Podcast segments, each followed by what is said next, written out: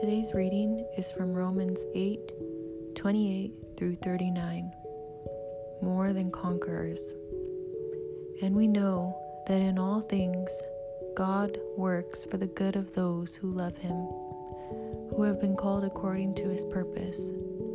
For those God foreknew, He also predestined to be conformed to the likeness of His Son, that He might be the firstborn among many brothers.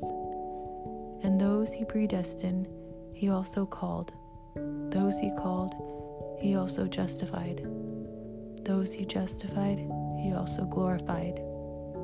What then shall we say in response to this? If God is for us, who can be against us? He who did not spare his own son, but gave him up for us all. How will he not also, along with him, graciously give us all things? Who will bring any charge against those whom God has chosen? It is God who justifies.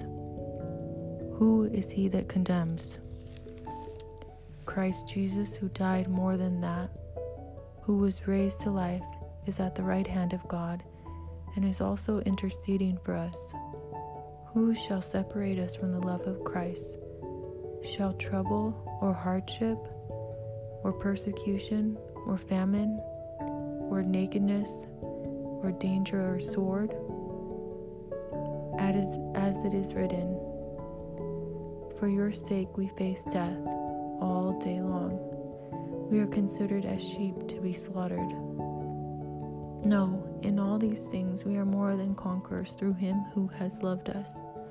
For I am convinced that neither death nor life, neither angels nor demons, neither the present nor the future, nor any powers, neither height nor depth, nor anything else in all creation will be able to separate us from the love of God that is in Christ Jesus our Lord. Thank you for listening.